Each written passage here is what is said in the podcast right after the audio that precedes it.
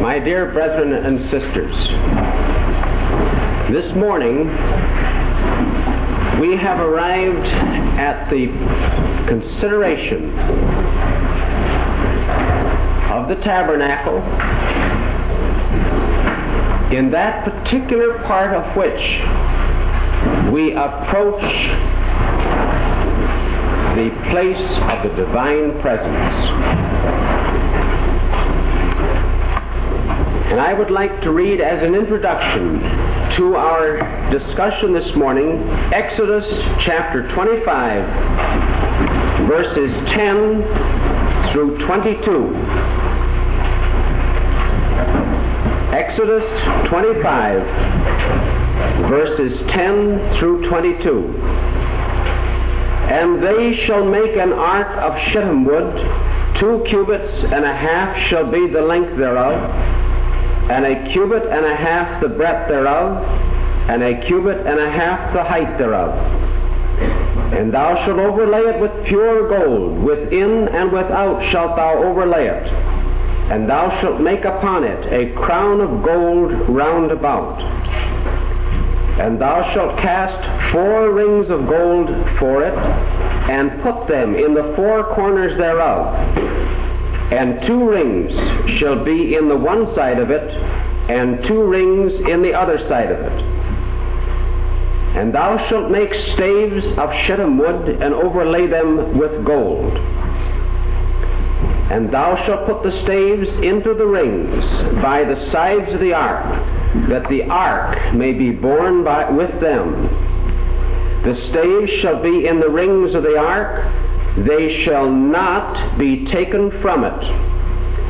And thou shalt put into the ark the testimony which I shall give thee. And thou shalt make a mercy seat of pure gold.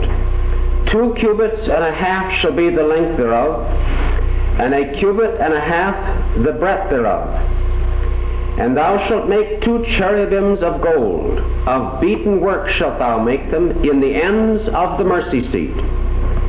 And make one cherubim on the one end, and the other cherubim cherub on the other end. Even of the mercy seat shall ye make the cherubims on the ends thereof. And the cherubim shall stretch forth their wings on high, covering the mercy seat with their wings and their faces shall look one to another toward the mercy seat shall the faces of the cherubims be. And thou shalt put the mercy seat above upon the ark, and in the ark thou shalt put the testimony that I shall give thee, and there I will meet with thee, and I will commune with thee from above the mercy seat from between the two cherubims which are upon the ark of the testimony of all things, I, which I will give thee in commandment unto the children of Israel.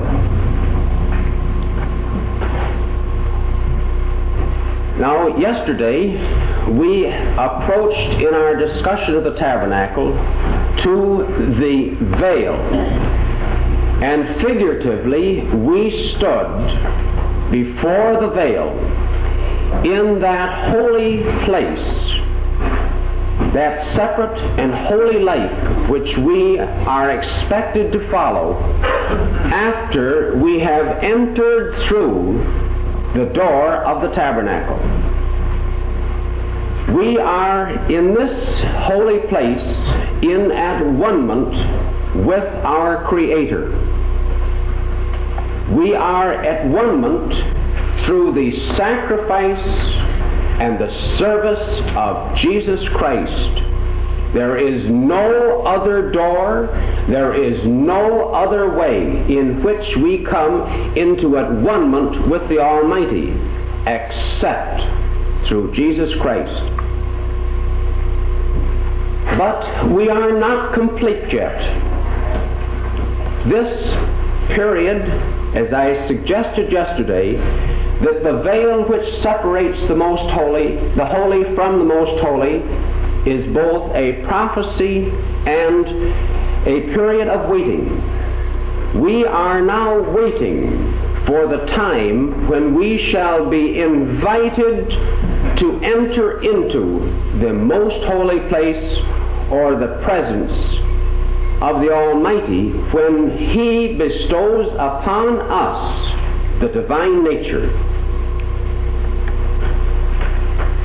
So this morning we are going to consider at quite some length what is in the most holy place.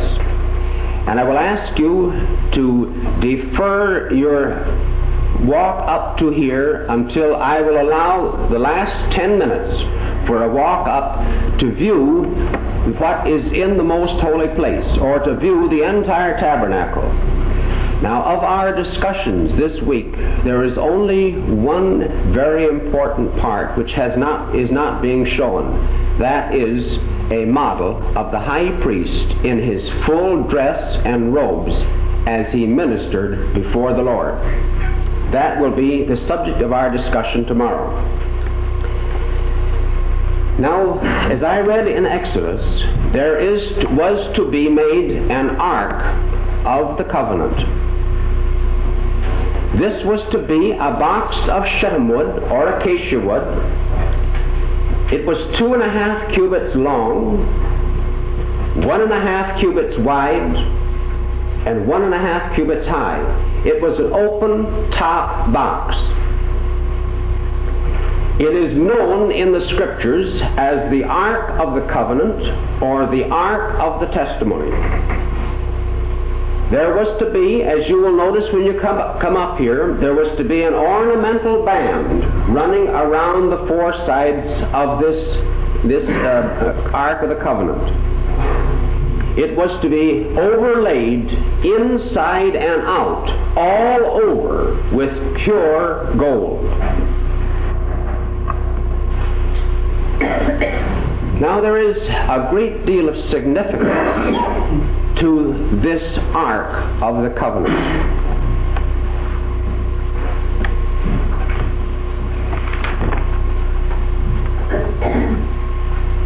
First of all, this ark of the covenant is a container. And being of wood overlaid with gold, it foreshadows you and I in this respect. The gold is imperishable, but the wood is perishable. Furthermore, as a container, it typifies this because in this ark when you come up here, we will lift off the mercy seat with the cherubims. And in the ark, at the commandment of the Almighty, there were three things placed in this ark. One that you had here mention of this morning was the, the, the testimony or the tables of the covenant. So the two tables of stone which Moses provided, and upon which the Almighty's angel inscribed the Ten Commandments, they were placed in this Ark of the Testimony. Also, there was Aaron's rod that budded. And the third was the golden pot of manna, which was to be laid up for a testimony was fed 40 years in the wanderings in the wilderness. Let's look at the two tables of the covenant. This represents to you and to I that God's law must be enshrined and laid up on the table, the fleshly tables of the heart. It must be placed there above all other desire of, uh, that we might have. It must be first. It is also typical that immortality is given to only those who love God's law. For the pure gold is the righteousness of the saints, is the faith, the tried faith of the saints. And immortality will be given to those who love God's law. Now let us think about this just a moment. When God's law is in our hearts and is our first and foremost desire, then where do we derive our greatest and most lasting pleasure, the most lasting satisfaction that can be ours in this life? Is it not in communion with God's Word? That is where the enduring riches will be found, is in God's Word. Psalm 37. I'd like you to turn over with me and let's read just a few verses. Just a verse. Psalm 37, verse 30.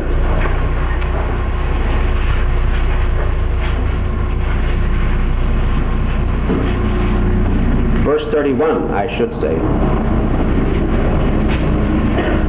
Now, you all know that this is a Psalm of David, and it opens with an exhortation to the saints of all ages Fret not thyself because of evildoers, neither be thou envious of the workers of iniquity. How? Verse 31. The law of his God is in his heart. None of his steps shall slide. Brethren and sisters, the law of our God should be in our hearts or as the Apostle Paul said, it should be engraved upon the fleshly tables of our hearts and not on tables of stone. But we are looking at the antitypical condition that we are, expect, are expected to attain to. Therefore, we, God's law must be our delight. It must be our chiefest and our most profound joy to come here because the wisdom that, that emanates from God's law is priceless. There is no value in this world or in any place in the universe that can be attached or placed upon God's law. It is the way to life. And what can we offer, or what can we offer to pay in return for life? Life means everything, and particularly, life means more when it is everlasting and eternal. Now, the second object that was placed in this Ark of the Covenant was Aaron's rod that budded. And the question will come to your minds why was this placed in the Ark of the Covenant? Well, I think by just a little reading on our part at your leisure, see numbers 16 and 17. We are not going to read them. I will briefly relate what is, uh, is written there. But read numbers 16 and 17 at your leisure. Numbers. Numbers, chapter 16 and 17. Now let's, let's look back and see what was taking place at this time in the history of Israel while they were in the wilderness. You will recall that there was murmuring that Moses seemed to occupy such an important place before the nation of Israel. They murmured and said, Are not all the people righteous? And in order to, to settle once and for all that condition that seemed to rise up in the nation of Israel, they were instructed to every man was to take a rod. And they were to be given to Moses. The twelve tribes, if I recall right, each tribe was to take a rod. And they were to be given to Moses. They were to be taken to the tabernacle and they were to be laid there one by one before the tabernacle overnight. And Moses was to come back in the morning. And the testimony is that the Almighty would select by a miracle the rod that he chose. Reading these two chapters, you will find that upon Moses' return in the morning, Aaron's rod was the only rod that had budded. Not only had it budded, but it had brought forth um, I think um, I forget what the what the uh, fruit what it was, but it had budded and brought forth fruit. Now there is a very great and profound principle established upon this selection of Aaron's rod. To all outward intents, these twelve rods were all identical. There was no difference to them as far as the children of Israel were concerned. But let me suggest this, and I believe the scriptures bear it out, that there is a divine principle being established in the fact that Aaron's rod budded. It is the principle of divine selection and divine choice. Aaron's rod was budded and was selected in order that the children of Israel might realize that the Almighty would choose the man or the woman whom He wishes to draw near to Him. Jesus expressed this same thought in speaking to His disciples. He said, Ye have not chosen me, but I have chosen you. The choice is on the part of the Almighty. It is His kingdom, it is not our kingdom. It is His to give immortality, not ours to earn. We will never earn it. We will never be justified on the basis of the works that we have done when we stand before the judgment seat of Christ, all of us will come far short of ever meriting the gift of immortality. It is through the mercy, the goodness, and the forbearance of the Almighty that He will overlook our failings and shortcomings and will grant to us the perfection that comes with the divine nature. So, this divi- divine principle, which is shown in Aaron's rod that budded, is that all creation, it's a divine principle in all creation, rulers, and religion. There is no other way to salvation except the way that the Almighty has chosen. God, the Father in heaven, will cannot countenance sin. He cannot. He can he will not compromise his supremacy. He has no equal.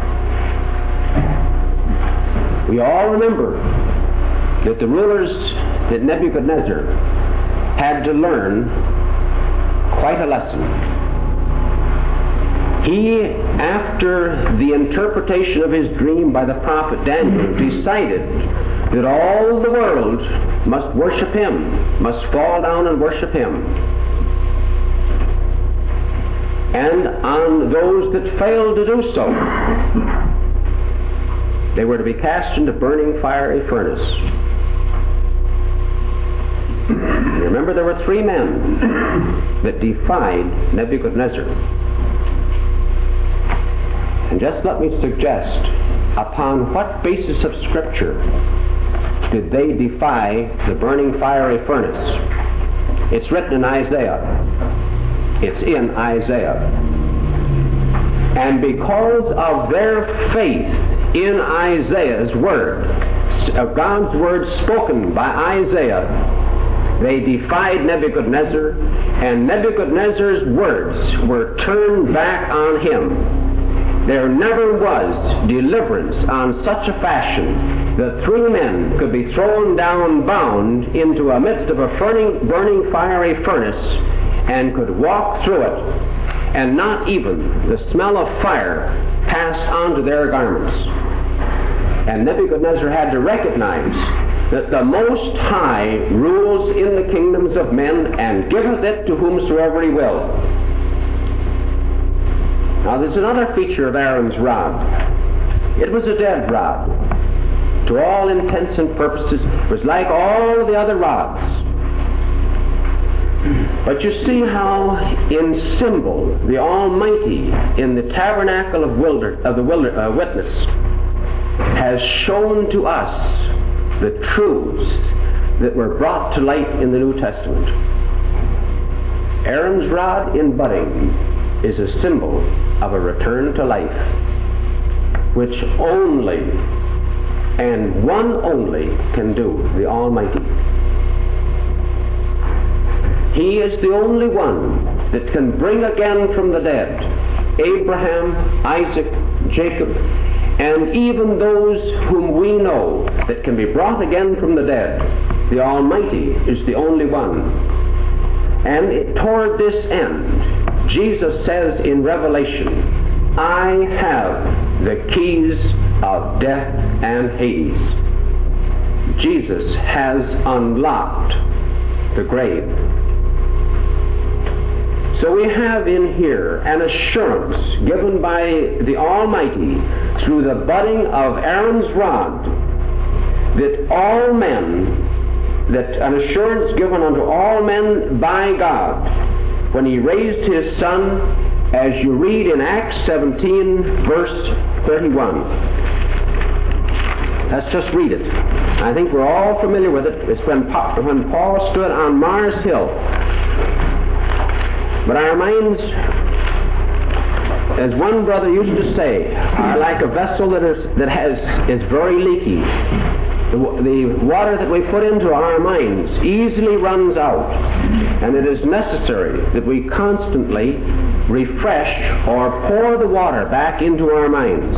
Acts 17, chapter 31 because he hath appointed a day in the which he will judge the world in righteousness by that man whom he hath ordained, whereof he hath given assurance unto all men in that, in that he hath raised him from the dead.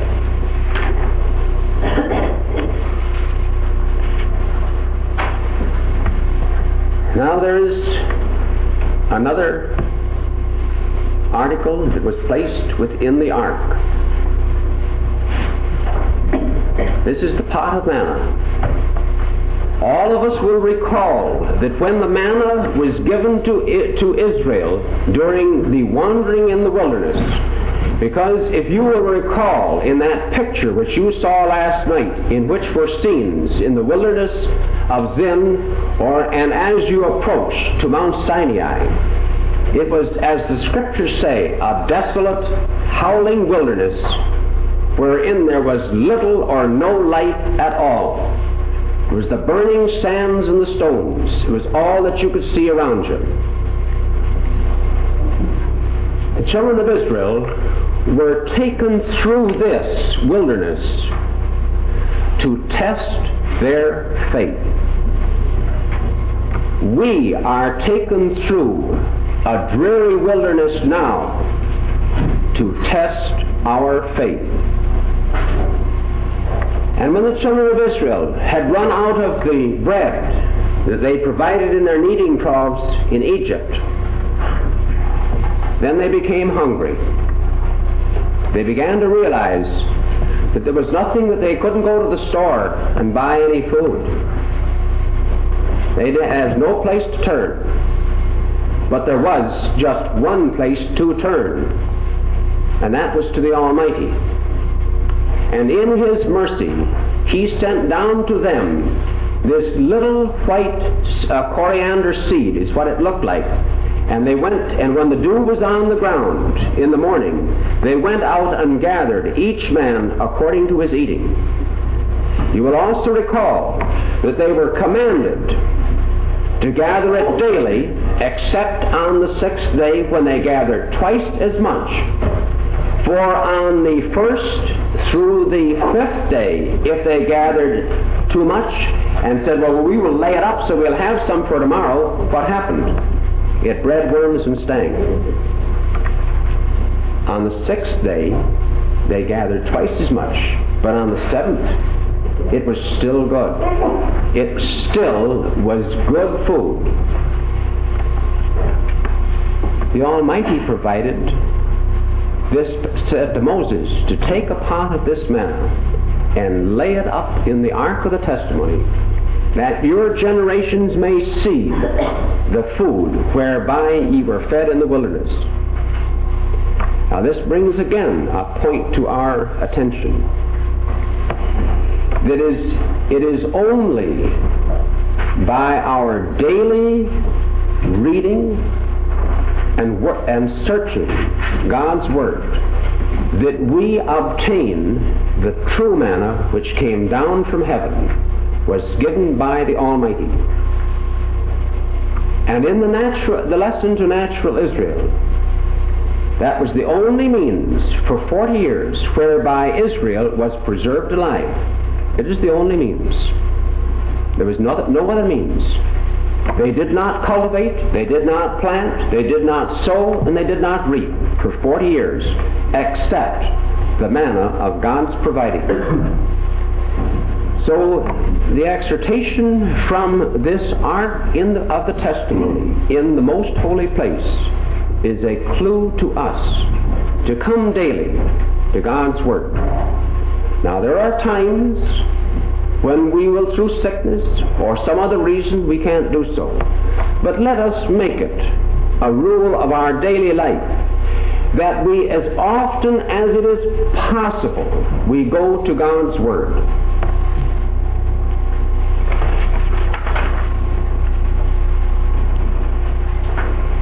Now you will wonder why the most holy place was completely closed off. There was the tabernacle, there was the boards on the back and on the two sides. There was a veil in the front. There was no light, there was no artificial light in the tab- in the most holy place. It was completely veiled off be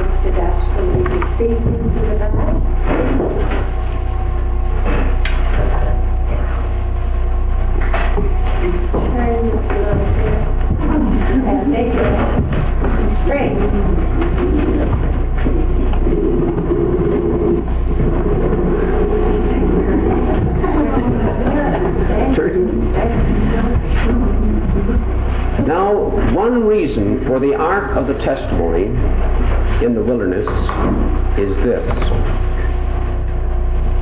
That complete communion between God, Abraham's seed Israel, between God and Abraham's seed Israel, it was barred. It was barred from the nation of Israel by the tabernacle and by, or, by ordinances. National Israel was held at a distance. They could not approach because it requires faith to approach to the Almighty. The way of reconciliation, peace, and union was a purpose, but was not made manifest while the tabernacle was first standing.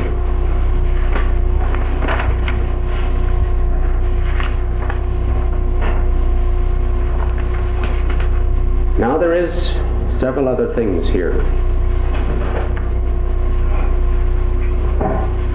There are the, the mercy seat, and there's the cherubims. You read it. We read it in Exodus. Now, covering this ark or this container was a mercy seat not made of shittim wood, but of pure gold.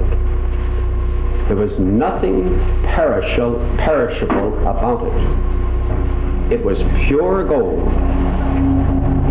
And these two cherubims, or two cherubs, they were to be made part of the cover.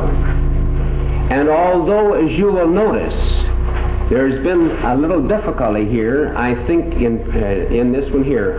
But the cherubs were to stand with their wings outstretched, and they were to face one another from both ends of the mercy seat. They were to look down upon this mercy seat. And this mercy seat of pure gold, the cherubs of pure gold, of one piece, one piece of beaten gold, were typical of the divine presence in Israel. And they looked down the divine presence overshadow the mercy seat which is Christ. There, the Bible says that there I will meet with thee and commune with thee. And when Moses wanted to commune with the Almighty, he went to the tabernacle of witness. And there the voice and the instructions came to Moses of what he was to do in times of stress and trouble. There Moses, by on more than one occasion, the glory of the Lord appeared to defend his servant Moses. Now, as natural sons and daughters of Israel, we would never have been permitted to even approach this tabernacle. We would uh, have uh, been necessary for all for us to approach to the door of the court of the tabernacle, much less to have been able to see what was within the tabernacle. Because when this tabernacle was moved, the mercy seat and the ark was covered from mortal eyes. The high priest, the high priest alone covered it before it was carried to another location. The high priest and the high priest alone was the only one who was allowed to even enter or approach the mercy seat. Now, there's much that can be said about these two cherubs, but it is a symbol of the divine presence. It is a symbol that the holiness of the Almighty cannot be approached to in the way of flesh and blood. Aaron, when he entered into the holy place, went in there in under very carefully prescribed rules. He went in there. He had to go in there with blood. He also had to go in there with something else. There is one other article in, that came into, once a year, into this most holy place. And that is the golden censer. And as the great day of atonement arrived, Aaron was to be dressed in his robes. Tomorrow we will look at the clothing of the high priest. But he was to take the censer and was to go to the altar of burnt offering and take fire from off that altar, burning coals of fire from the altar before the Lord, and then taking this in the censer, he would pass through the veil. And as he passed through the veil, the incense was put on the coals. And mind you, this incense was beaten small, very fine. It was beaten small, and he sprinkled that on the burning coals of fire, that a cloud of incense might ascend and cover the mercy seat that he dined on. the burning coals of fire that make this approach to the Almighty acceptable are the sufferings of Christ. With all of this tabernacle pointed forward to one great supreme work, the work of Christ. The mercy seat, the mercy is given, well, first of all, the incense is typical of the prayers of the saints. So the high priest went into the most holy place. Then he put the incense on the censer. In other words, when he was in the most holy place, he took the prayers of Israel in there with him. And it is a very beautiful and fitting symbol that when our great high priest has passed through the veil into the heavens, into the side, sitting on the side of the throne of the Almighty, he takes with him the incense or the prayers of all his brethren and sisters there with him. And based on his sufferings, Christ's sufferings, these prayers ascend as an incense acceptable, well pleasing to the Almighty. The altar is Christ. And when we go in prayer, to the throne of grace. The answer that we desire may not always be yes. It might be no.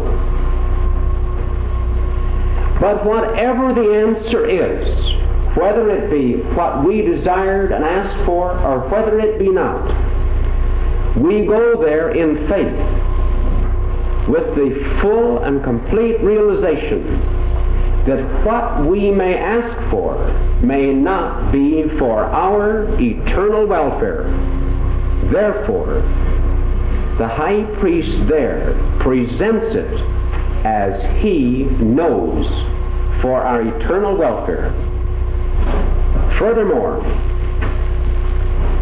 the censer in the holiest place by no means is an indication that prayer to the Almighty is an object of worship in this mortal state only. I'm going to state that again. The fact that the censer was taken into the most holy place is not to be construed that prayer is acceptable fr- from us in this mortal state only. Let us face this very beautiful symbol that prayer will ascend in its perfection after we have been given immortality. We know not how to pray as we ought now, but then we will know how to pray in the perfection of beauty that will always be acceptable in God's sight. Our prayers will then always approach with Thy will be done. And when we have attained to the divine state, the divine nature, we will no longer be surrounded by the frailties of human weakness, but in the strength and the beauty of the divine nature, we will be enter into prayer and communion with the throne on high in perfection. Now, prayer consists of three various aspects. It is something that we have to think about even in these days. Generally, we look upon prayer, and I speak, speak of we, I'm speaking of you and I. We look upon prayer as where we approach the Almighty through our Savior with a petition. We want something. We go and ask for something. That is our general concept of prayer. But did it ever occur to us that prayer is, does not always, or is not, or should not always be a petition. We should give thanks to the Lord in everything. Thanksgiving becomes an aspect of prayer.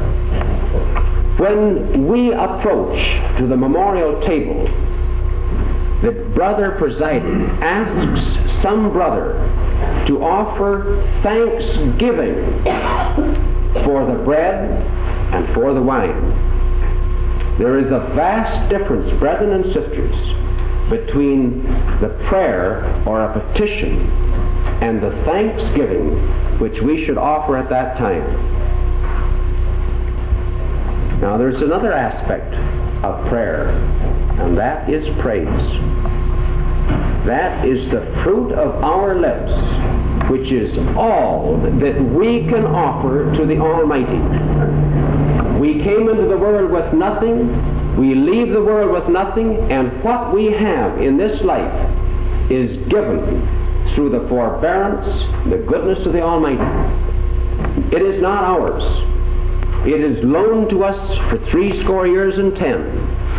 And when we are through, it returns to the Maker. Even our breath is loaned to us for our lifetime. And when we approach three score years and ten, or whatever uh, span our lifetime might take, we give up our breath. And then we depend upon the Almighty, as Jesus did, for a return to a living existence, for resurrection. Thus, speaking of the holy place, the most holy place, the question may come to you why would there be sacrificial blood in the perfect state? Because you will recall that the high priest went into the most holy place once a year in which he carried in blood which he offered first for himself and then for the sins of the people sacrifice, as you know, typifies death. It's symbolic of death. When you sacrifice an animal under the Mosaic dispensation, the animal's life was given, was given up. The, the ark that was in there may be typical of the ark throne of the Almighty, which will be composed of the Almighty and those who become part of the memorial name. In other words, the immortalized saints. And you will ask, what is the reason for blood in the immortal state? Well, let's look at it in this light. The blood will bring to our minds in the immortal state our humiliating past, our present life. That out of a life of weakness and sin, in the mercy of the Almighty, through the blood of the everlasting covenant, we are brought into at one with the Almighty. Therefore, Christ's blood typically was taken in by the high priest into the most holy in order that that might be the blood that took away the sin of the world. Thus, our glorified immortal state is due entirely to God's infinite love and mercy. There is nothing else that would bring us to the divine nature. Now, a question has been asked briefly, and we will come up here and take a look. What is the significance of the coverings of the tabernacle? May I suggest for your consideration, you'll know the first one was the skins of animals. The second one was ram skins dyed red. The third one was another um, covering that was woven, provided by man. The fourth, the fact is that these, these were all provided by man, but I think the significance is, is found thus that the skins or the life of the animals was taken to provide the covering. And that the covering, that which needed to be covered, was scarlet, sin. The ram skins dyed red. And that the last one, the fine linen, was the righteousness that is within us when God's Word dwells in our hearts. Now, there may, may be other, more, and greater, far reaching meanings than that. But that is just for a passing consideration as what these coverings of the Ark of the Testimony, of the uh, tabernacle, signified. Well, now, if you would like to take, we have exactly five minutes before our time is up. So if you'll pass up one side and down the other side, you can have a look.